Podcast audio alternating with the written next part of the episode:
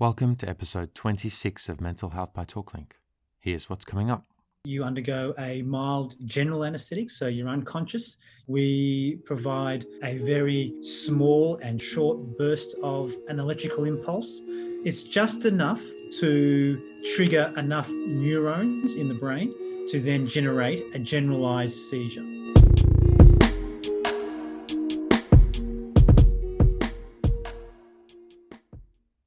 Hi, I'm Rowan, and today we're speaking with Dr. Graham Wong, who is a consultant psychiatrist and the medical director of the Epworth Hospital Mental Health Unit. He's also the director of the electroconvulsive therapy service, which is going to be the specific area that we are going to dive into today.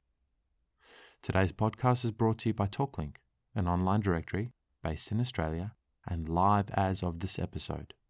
TalkLink lists mental health practitioners like psychologists, counselors, and psychotherapists. Users can search for a mental health practitioner for free by applying filters for things that are important to them, like a particular focus area or experience in a specific treatment type. Users can even see a short video of the therapist to decide whether this is someone that they would like to connect with. Find your mental health professional at talklink.com.au today. Okay, let's dive in. I'm actually really excited to have this conversation with you, uh, Dr. Wong. It's not every day that we get to speak to someone who, uh, I guess, electrocutes people for a living. Well, not quite as bad as that. Why don't we launch in with that? Tell us what you do. Okay, well, um, I'm a consultant psychiatrist, um, and I'm also the medical director of our mental health unit um, here at the Epworth Clinic, which um, is uh, a non-for-profit, not-for-profit uh, private uh, mental health service based in Camberwell in Victoria.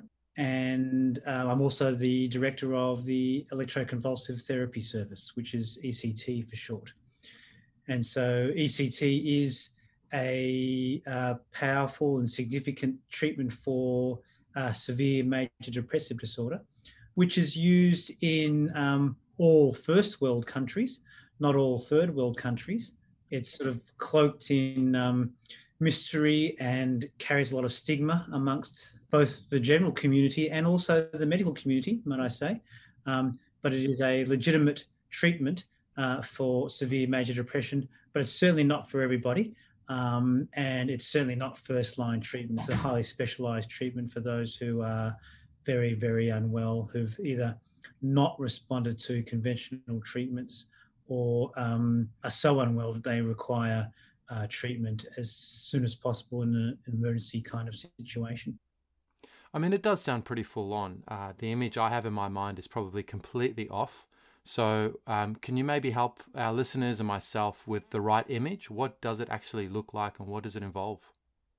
Well, the image is that you have is probably the same image that everybody else has in their mind. Um, and that's more often than not either something that comes from the movie One Flew Over the Cuckoo's Nest, or unfortunately, the generally terrible way uh, it's depicted in um, most of the media um, in terms of um, TV series or movies.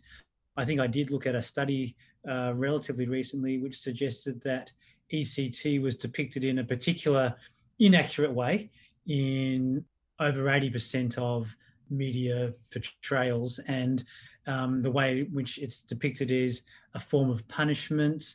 Um, it's done with um, ancient sort of uh, delivery methods um, without a general anaesthetic, etc., etc. And so that's nothing like the way we in which we would deliver, uh, you know, a bona fide treatment. But that's the way it's seen, and I guess in some ways. Uh, at some stage in its history, it may have been delivered in a in a very um, let's say backwards kind of manner. But um, you know, the questions you're asking me, I've often addressed in talks uh, at different times over the years, and I have a series of slides that I normally put up, and uh, it's it's it's easy then to show images of you know one flew over the cuckoo's nest and those sorts of things, and I sometimes show snippets from the actual movie. Um, and then I can show some images of how it is actually delivered in modern day uh, medicine, and it's very different. And so when you um, show pictures of ECT back from, say, in the 1950s or 60s, and it's in black and white and it looks pretty ancient and backwards. Yeah. Don't forget when you show surgery from the same time frame, it looks backwards and and, yeah. and pretty ancient. Um, and so, of course, ECTs move forward with modern technology just like anything else has.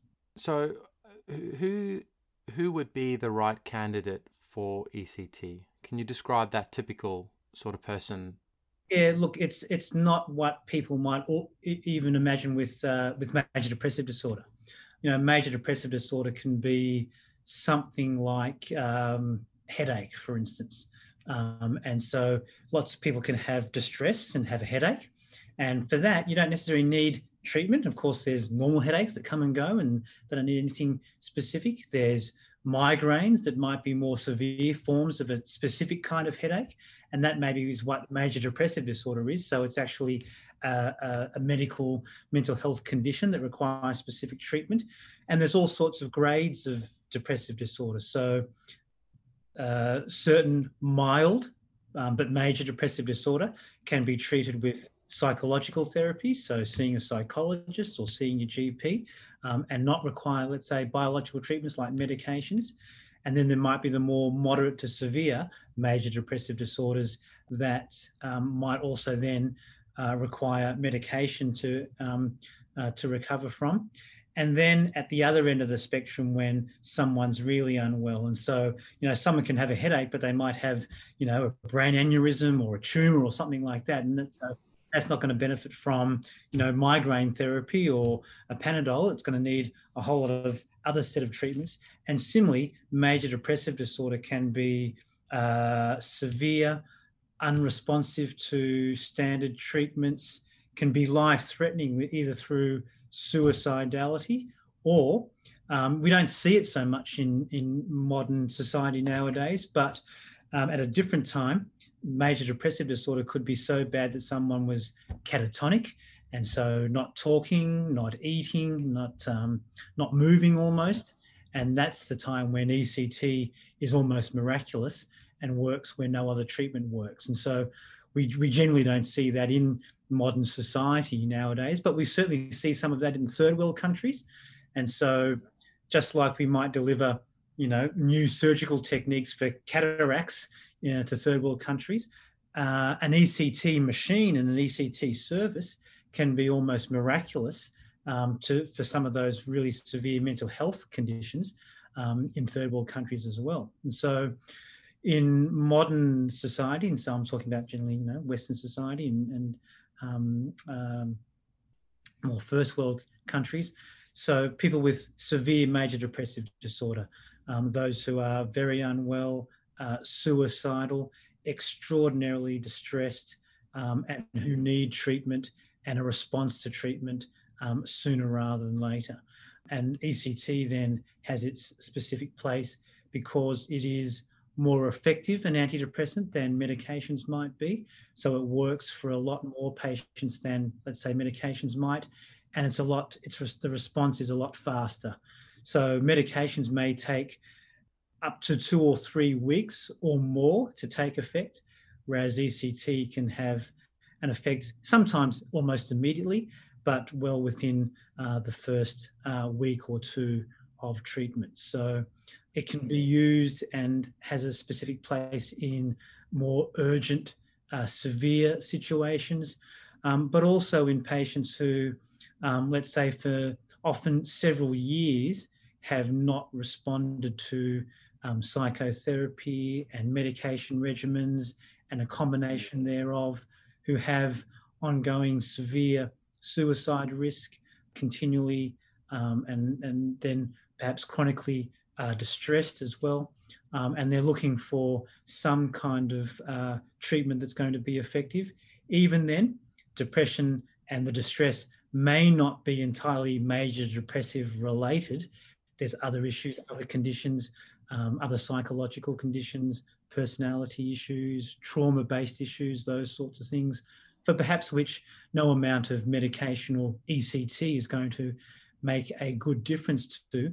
But if there is a major depressive disorder that's significantly present or interfering with a person's progress with um, treatment for other conditions and has not responded to uh, medications or other things, then yes, that's when ECT might um, be indicated and considered. So it's a little bit surprising to me. I guess I can wrap my head around the extreme major depressive episodes intervention where, you know, anything is better than what you have right now. But the bit that's a little bit surprising to me is that there is sort of the edge of just a serious depression where it could be an appropriate uh, tool to help that person. Did I understand that correctly? Where you're saying it could be an inappropriate tool? It could be an appropriate tool. It could be an option for someone who just has you know, they're not necessarily catatonic, but they've just got a really, really serious deep depression. Yeah, yeah.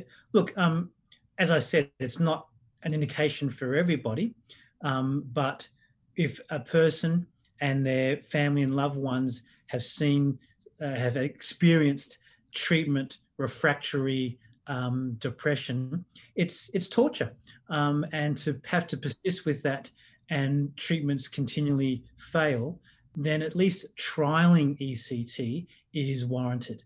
I can't suggest that it's necessarily going to be miraculously effective, but it may be, it can be miraculously effective. That is unusual when we're dealing with other comorbidities and other issues that are going on for someone, but it can certainly be of assistance, as I said, when the major depressive disorder component of a person's distress hasn't responded well enough to other treatments. And so it may have its place, but it is a serious treatment for a serious condition, and certainly it's not for everybody. So, if someone is listening and they feel like they may have had an extended period of depression and they feel like therapy and conventional talk counseling is not working for them and they are on antidepressants, it's just not really giving them the results they want. How do you start that dialogue with a professional to see if ECT is an appropriate option? Do you just yeah. Google it? How do you find someone? Well, normally by the time a person's coming to ECT, they would already be, let's say, unwell enough um, um, for long enough to already be under the care of a, of a psychiatrist, hopefully. Um, and so, uh, I guess generally speaking, one would think that they've been under the care of a general practitioner um, who's tried various medications for a little while. They may or may not have seen a psychologist. But if you're not under the care of a psychiatrist already, then the first person to have a conversation with would be your GP, your general practitioner. Um, and that wouldn't, I wouldn't suggest that would be a conversation about ECT per se, but that would be more a conversation as to, well, what's happening with my depression? Do I need more specialist care? And then to, to go into that specialist care. And of course, then um, seeing if more high powered specialist psychiatric care doesn't help make a, a change to things. And then again, within within psychiatry, consideration of ECT is another subspecialty in and of itself. And so lots of doctors, of course, know about ECT. It is a prerequisite of general medical student um, teaching and part of their curriculum. But many medicos are not so uh, attuned to what ECT is, and they also think, you know, it's a pretty um, uh, backwards kind of treatment. Um, and even similarly, uh, psychiatrists who aren't necessarily specialised in ECT will know of its use and will then perhaps seek a, uh, uh, another opinion from an ECT specialist psychiatrist who might then be able to um, help with the patient and their family uh, decide whether something like ECT is appropriate or not. So, if someone's had that conversation and they've reached that point, or someone might know someone who's going through that, a friend or a loved one, what should yes, they expect? Yes. What's going to happen to them? What happens when they go to you on the day of the treatment? What's the process? Okay, so I guess ECT is delivered like any other medical procedure. Um, there's a whole lot of um, policy and procedure and governance as to how it's delivered. And so, in some respects, it's it's like having a gastroscopy or a colonoscopy, a, a day surgical procedure, for instance. And so, we have a specific ECT service. And so that's run by an ECT director, let's say for our service, myself, um, the ECT doctors, uh, specialist psychiatrists who deliver ECT, the um, anaesthetists who provide the general anaesthetic, and our ECT coordinator who normally has a nursing background, and a whole series of specialist um, ECT nurses um, who help with the anaesthetic and then the post anaesthetic recovery. So, gosh, that's a whole team of people. A dedicated ECT service um, that's dedicated to the delivery of ECT. So, and because it is still, you know, seen within the community as something that's um, uh, a challenge, there's a whole lot of legal issues that, that need to be addressed as well. And so, just like any surgical procedure, you need to um, be consented and have the condition and the treatment explained to you. Uh, and so, similarly for ECT, you have to go through a pretty rigorous uh, consenting process and um, have the, the everything explained to you. So you sign that form. There are provisions to deliver ECT uh, involuntarily to, to patients who are so unwell that they can't actually make a decision. Now, that happens only in certain um, public sectors of, of, of, mental health treatment. We can't do that in the, in the private sector. But essentially, just like any procedure, you might have to fast from midnight for the actual general anaesthetic. You come in, um, you're assessed by the anaesthetist, and you undergo a mild general anaesthetic. So you're unconscious, you're not aware of anything that happens we provide via the via the scalp a very small and short burst of an electrical impulse. And so when you say, you know, I, I, in the living of electrocuting people, it's it's so small that you know, unlike you know when you when you defibrillate someone with a cardiac arrest and everyone says, you know, stand clear, we don't have to stand clear. We can be touching the patient. We're not going to get an electrical shock or anything like that. There's no major concern from that perspective because the impulse is, is so small. It's just enough to um, trigger enough neurons in the brain to then generate a generalized seizure. So it's the same sort of phenomenology of an epileptic, uh, an, uh, sorry, an epileptic seizure, um, where someone has an abnormality in their brain and unfortunately neurons fire off um, in a poorly coordinated fashion and then it causes a seizure. Um, that happens in a, you know, obviously as a condition in a poorly controlled way, but we can do that in a controlled way, initiate a seizure. The person, as I said, unconscious at the time, and uh, they do have a slight motor seizure, but that's modified by a muscle relaxant that's delivered as part of the, the anesthetic. So a person's not necessarily jerking um, grossly on, on the bed, um, but there is some movement. We're monitoring that with an EEG, an electroencephalogram, and, and all sorts of other monitoring uh, devices. And we can tell when that stops, and then that stops spontaneously, and then and it lasts for about 30 seconds um, or to 30 seconds to 60 seconds. Um, and then the person wakes up spontaneously from the general anesthetic. And then they're going into recovery, just like they might from any other procedure. And then they um, wake up. There's a short period of um, confusion and disorientation that might be there. Um, then, essentially, um, within two hours, uh, for a person who's a little better and not needing to be in hospital, people can actually go home within two hours of having had the procedure. And so that's a single ECT. And um, ECT doesn't work after a single treatment. Normally, we, we require a course of treatment. And so a person normally receives uh, treatment three times a week um, for, on average, about 11 to 12 treatments. So it's normally a good three to four weeks on average of regular treatment for which if you're receiving an acute course for you know a depressive episode a person's more often than not unwell enough to actually be in hospital because of their depressive condition. But as you can see uh, not necessarily needing to be in hospital for ECT because it's so invasive or, or so difficult. But normally it's because a person's so unwell that they're receiving treatment um, in hos- from hospital. But people continue with ECT as they're getting better because although ECT can work very quickly, it can also stop working quite quickly when you stop the treatment. So we need to spread it out a little bit. And so a person might get it three times a week, then start to get better.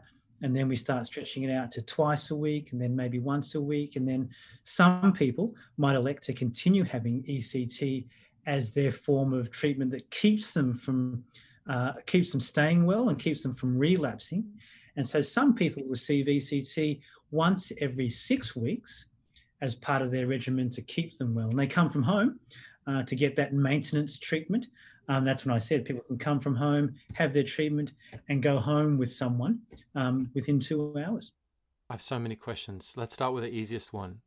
All Would right. someone need to shave their head to get the electrodes fitted? Not at all. Not at all. So, as I said, it's just like, well, maybe it's less than uh, uh, uh, a, a, a, day procedure where you might have to shave part of your body or something like that. There's no need to do any sort of preparation or, or anything like that. And so, the worst that you get is you get some conducting gel placed in, in your hair. And so, you just need to have a shower and wash that out. Wash Otherwise, that, yeah, okay gel in your hair where you don't want it for a little while. But from that pers- perspective, no, there's no there's no um, Uh, change that you have to go from that perspective. And and roughly from being rolled in to okay, it's go time, you're up next, to being rolled out, you, you know, recover and how long sort of are we talking? So the actual intervention procedure itself, as I said, probably lasts 30 to 60 seconds, the actual seizure itself. So all the preparation is all the paperwork and the medical evaluation before, then having the general anesthetic and then falling asleep for the anesthetic or becoming unconscious, then the treatment, 30 to 60 seconds, and then waking up spontaneously. So the actual procedure itself, um, including all of that, probably lasts about 15 to 20 minutes. Um, and so by the time you go under to the time you're waking up and starting to get orientated again, might be about 20 to 30 minutes. And then, as I said, you're potentially going home um, within two hours. Now, you've clearly been doing this for a long time. You've got a whole team of, of experts that you manage administering this treatment. What are some of the most incredible stories you've seen or case studies you can think of of the transformation this could represent to someone? Yeah, well, I must admit, um, you know, it can work almost miraculously for people. Um, it doesn't happen. It doesn't often happen like that, but it can, and you know that can be um, not only, I guess, professionally and personally satisfying to see that happen, sure. but for the person themselves and certainly for their family who have um, been either distressed and tormented by their illness and then very frightened um, to see someone um, experience what they're experiencing. And then, of course, to be so frightened of something like ECT being delivered, to see a person not only get better very quickly, but actually to come out of it okay. After that first treatment, that's often what I um, really do enjoy seeing both the person themselves and their family. That that sigh of relief to see that a person they're, they're not always better after that first treatment, but often they're saying, "Well, I survived it, and I'm not zombified. You know, my memory hasn't been wiped. You know, all that. I'm not drooling from the corner of my mouth. All that sort of stuff." and they remember everything that they we conversed about, everything that we've talked about, and the family just breathe that sigh of relief that they're in, you know, they're in hospital, they're in good hands, and they're getting treatment. And often, uh, well, as I said, sometimes there's that miraculous kind of recovery from a person being so distressed, agitated, as I said, tormented, to not being agitated, not being tormented. They may not be saying, I feel great, but the family can see the difference so quickly within, let's say, a week or so, and then continue to improve when they've not necessarily improved for sometimes a long time. That's what ECT can can provide. And, and look, as I said, that doesn't happen all the time, but it happens enough for us to know that ECT does make a big difference, both evidence based wise. We know that's the case through all our years of research internationally, but just as a clinician, that's what the whole team can see. Not only do us medicos and the ECT team see it, and all their the nursing team and the other clinicians involved in their care, but of course the best part is when um, the person themselves and the family say, "Oh my God, you know, I feel so much better." and I'm tolerating this thing called ECT, you know, and they've had because don't forget it. I mean, it's scary enough at the best of times, but when you're depressed and you're faced with this idea of having what was already a scary kind of image, if you had one in your mind, it's doubly frightening. And then to see that being okay and then to feel better, that's that's um, um, that is pretty special to see. It must be an amazing feeling. And I know you're saying it's, it doesn't work for everyone, but for those miracle examples, it must be so amazing to see someone go in uh, in a state and then after the 12 sessions come out on the other side and be totally transformed. Yeah, look, I mean, as I said, family uh, can be amazed by it and relieved by it, of course, but even us seasoned clinicians, let's say, and certainly the anaesthetists, let's say, who aren't seeing mental health patients all the time, they're doing their other job, anaesthetizing patients for surgery. But, and so, as I said, it's three times a week. And so they may come back in a week's time, let's say, and do their anesthetic for a person who's had two or three treatments in between. Let's say they started seeing the patient. Of course, they see the patient when they're sometimes at their worst and they're anesthetizing them. And they might come back in a week's time after they've had two or three more and they can see the difference because the patient's talking to them, smiling with them, conversing, and reporting how uh, better they feel. Um, and even the anaesthetists say, "Wow, that's that's that's amazing." And so we can see that. And I know we've we've talked it up, but you know it, there are significant side effects, and it's not necessarily the easiest treatment to go through. And so there is the the downside for ECT as well. Don't forget. And so um, yeah, there's all these things to balance as well. So I, do want to get to the downside and the side effects, but but just to close out on this point, um, what's the sense in the science and the published research on how effective it is? Do we have numbers that we can refer to? Yeah, yeah. Look, ECT itself was you know, first sort of discovered back in the late 1930s, but as a you know as a real treatment, it's been probably available from the late 1940s, early 1950s, and so there's been a lot of pretty solid research tracking it through over the years. Now, fortunately, the treatment's changed over the years, and so it can be hard to get more contemporary research in place. But certainly, with what we call meta-analysis, or you know, multiple research endeavors all put together in a, in a single kind of, well, how do we evaluate this treatment? There's good evidence to suggest that ECT is effective for the right type of depression um, between 50 and 90% of uh, the time. And probably for the, as I said, the right kind of depression, closer to 80 to 90% of the time. And that's when the, the depression is a very biological kind of condition. Whereas with medications, it might be closer to only 66% of the time. So two thirds of the, of the, of the time does a person respond to an antidepressant. So the response rate is much higher for ECT I said, the speed of response is much higher. And look, that's that's been substantiated through standard um, medical um, research evaluation, just like any intervention in modern medicine would be. You know, we couldn't deliver something like ECT, which does have side effects, without it being substantiated. You know, you just couldn't survive. You, you know, how could you not be sued and et cetera, et cetera, to deliver such a treatment if it weren't bona fide? Um, how it works? Well, um, again, when I get asked that question or I deliver my talks, I often say um, it works in the same way that um, an anesthetic works. And that is, and I, I show the next slide, and my next slide is we don't know. And so no one knows exactly how general anesthetics work. There's lots of theories as to how general anesthetics work, but the um, the um, medications that we use they they work in different ways using different mechanisms. There's you know gas that you can inhale. There's injections that you can use, but they all work in ways that people don't really understand. There's lots of theories, and there's more and more clearer theories as to how they work on neurons and that sort of stuff. But it's not clear exactly how it works. Same goes with these, but we know anesthetics work because we use it all the time, and you know it, it, it works. And similarly, we don't know exactly how ECT works. There's been lots of research, but we do know it works to help a person recover from depression, whereas a placebo or medications don't work as well. So there's a number of theories. Um, it goes from maybe it works in the same way that antidepressant medications work, in that it increases certain neurochemicals, um, serotonin, dopamine, noradrenaline, and a whole lot of other brain um, hormones and chemicals that we're not necessarily so clear about. Um, there's studies that show that different brain chemicals uh, increase with ECT. There's theories about how um, it seems to work in terms of the seizure production, um, having a seizure and stopping a seizure.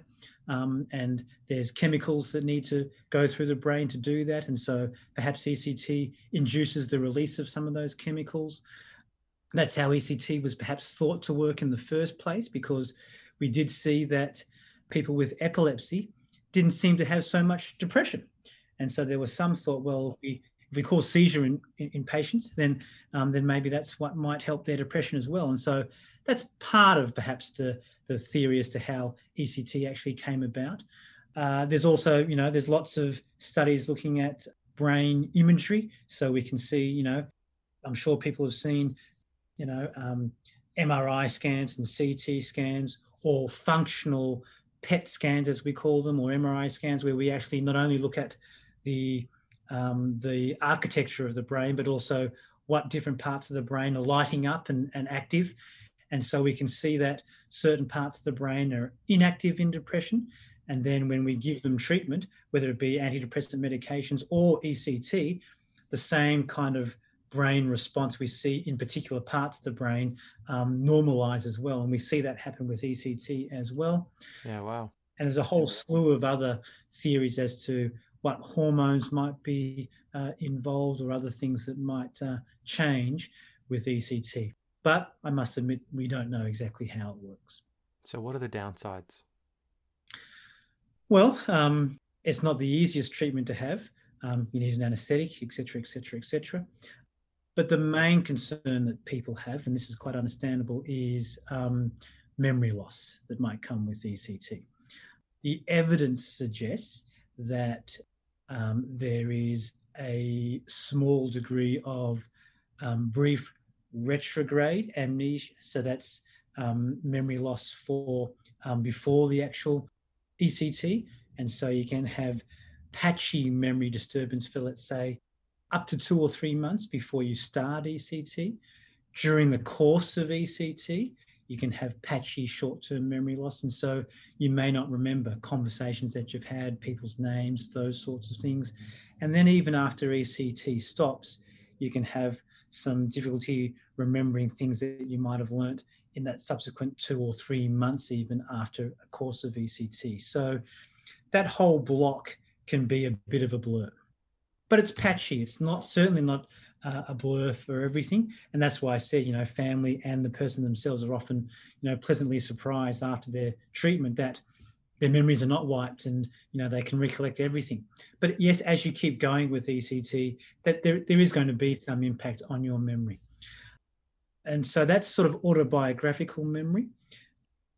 The biggest concern, I guess, for people is longer term autobiographical memory disruption. So not being able to remember, you know, um, longer held memories of things that have happened in the past, or for that matter, new things in the future, um, learning new things. But there's no strong evidence, although it is hard to determine, that that's actually the case with ECT. Having said that, there are people who do complain of, and um, I think it's quite legitimate, um, that they do have more significant, longer term autobiographical memory there's very few people who might suggest that they have problems learning things in the future. And technically, there shouldn't be a reason why that happens. Um, but people do mention that, and I think that is perhaps valid, although it's not necessarily substantiated in all the studies that we've done. In fact, most of the studies actually indicate that a person's cognition actually improves with ECT. What? Not because of ECT itself, but because don't forget, when you've got a major depressive disorder, ah, of course, and if you have a severe one, your memory, your thinking, your ability to concentrate, focus, yeah. retain information, make decisions, they're all very, very poor.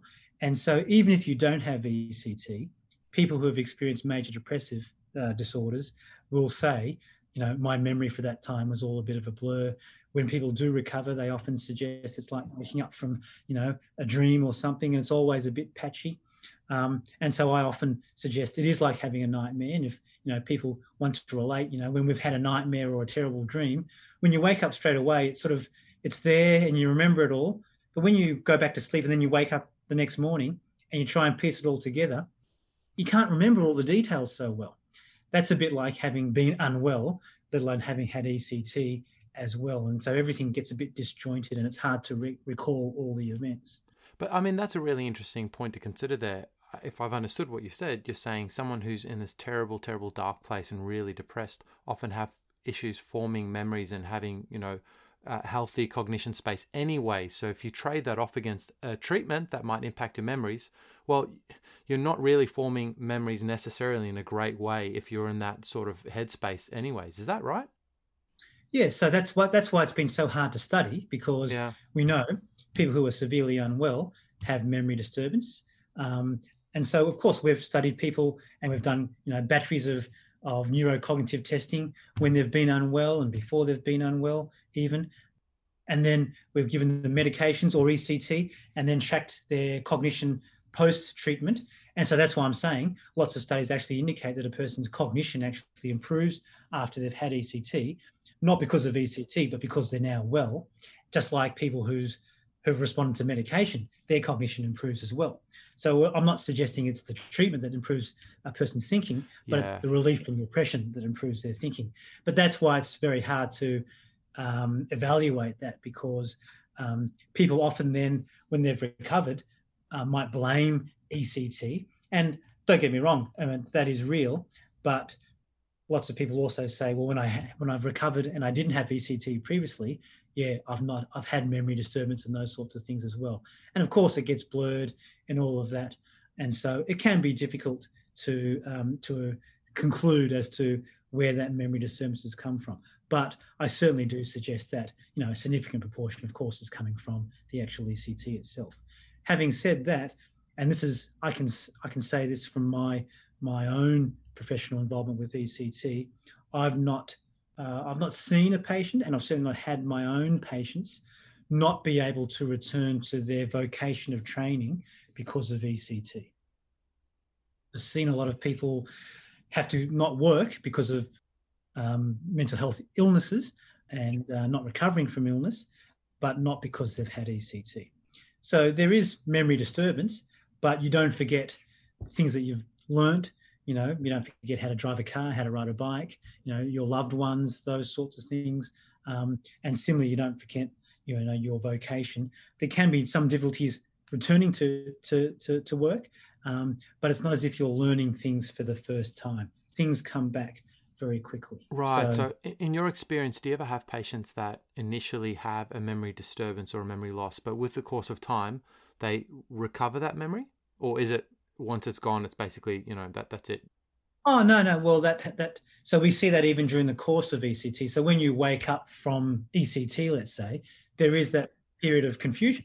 And if I ask the person what the day and the date is, straight as soon as they wake up, they might not have any idea. But come back to them in half an hour or in an hour and ask them the same thing, and it comes back. You know, and so there is that kind of memory disturbance. And yes, and that's why I'm saying it, it's it's patchy. There's some things you remember. You know, you might remember someone's name, but not someone else's name that you remembered from yesterday. And similarly, you're right. Some things come back, and some things that you've otherwise forgotten uh, seem to come back. And uh, that that's just the, the nature of what might happen. And again, it varies from person to person. Some people almost feel that um, that hasn't impacted on their memory or cogni- cognition at all, and some people um, have major concerns about how much it has impacted upon things. And so that's, as I said, part of that consenting process where I have to tell a person what the risks are and what the memory risks are, um, what the evidence has suggested, but also what I would regard as reasonable. And that's saying what people have also reported over the years, not just to me, but just generally speaking, as to the potential impact. And I do like a person to have to make as informed a decision as possible. Of course. And they do know that I can have, you know, more significant memory impact than I would otherwise like. Um, but and that's the difficulty of making a decision. You can imagine how hard it is for someone to make that decision when they're actually very depressed and very unwell at the same time. Um, and that's where we don't need family members to sign the consent form, but we very much want family members to be a part of that conversation and to also um, help make the decision or at least be reassuring or to actually say, look, no, we don't want this treatment. And uh, we know um, our brother hasn't ever wanted this treatment and he's not quite sure now, but we know what he thinks. And after hearing what you've said, we don't really want to go down that path just yet. And so we can make a decision um, collectively, I guess, in some respects. So, generally speaking, that's the way that we would like things to happen. But yes, as I said, in the in the more acute emergency kind of situation, sometimes we do we do need to invoke um, legislation to actually provide hospitalisation, let alone something like ECT, even potentially as an involuntary patient. And you can imagine that's pretty disturbing for for people and for the Oh, community large to consider. Yeah. Dr. Wong, we're out of time. Thank you so much for your expertise and your thoughts and sharing your experience. No, my pleasure. Okay. Well, that's it for today. We hope that you've enjoyed this conversation with Dr. Graham Wong. You can find us at talklink.com.au, and we look forward to catching you next time.